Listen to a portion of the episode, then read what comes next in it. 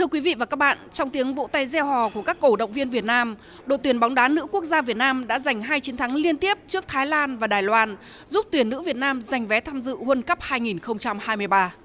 Và ngay lúc này đây, thầy trò huấn luyện viên Mai Đức Trung đã nhận sự đón tiếp nồng hậu của Thủ tướng Chính phủ Phạm Minh Chính tại trụ sở Chính phủ.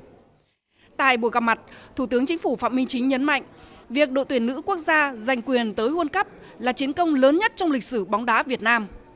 Thành tích này là niềm vui cho cả nước trong những ngày đầu năm mới. Chúng ta có hai cái trận bóng đá. Thể hiện một là cái đấu pháp nó hợp lý, cái thứ hai là tận dụng được thời cơ và cái thứ ba là các cầu thủ thì cũng thể hiện cái tinh thần trách nhiệm, thể hiện cái tích cực. Vì màu cờ sắc áo, vì cái sự yêu quý của người hâm mộ thể hiện hết lòng cho nên là hai cái trận bóng đá của chúng ta cũng ờ, mang lại ngày mùng 1 mùng 2 Tết một cái không khí vui tươi lành mạnh, cái phấn khởi trong nhân dân. Và ngay tại đây, thầy trò Mai Đức Trung đã xúc động chia sẻ những cảm xúc của mình và gửi lời cảm ơn tới Chính phủ, Thủ tướng Chính phủ, VFF và người hâm mộ cả nước đã luôn quan tâm cổ vũ động viên tới đội tuyển bóng đá nữ quốc gia. Hiện cuộc gặp mặt của Thủ tướng Chính phủ Phạm Minh Chính với đội tuyển bóng đá nữ quốc gia vẫn đang diễn ra tại trụ sở Chính phủ. Chúng tôi sẽ tiếp tục cập nhật thông tin về buổi gặp mặt này sau ít phút.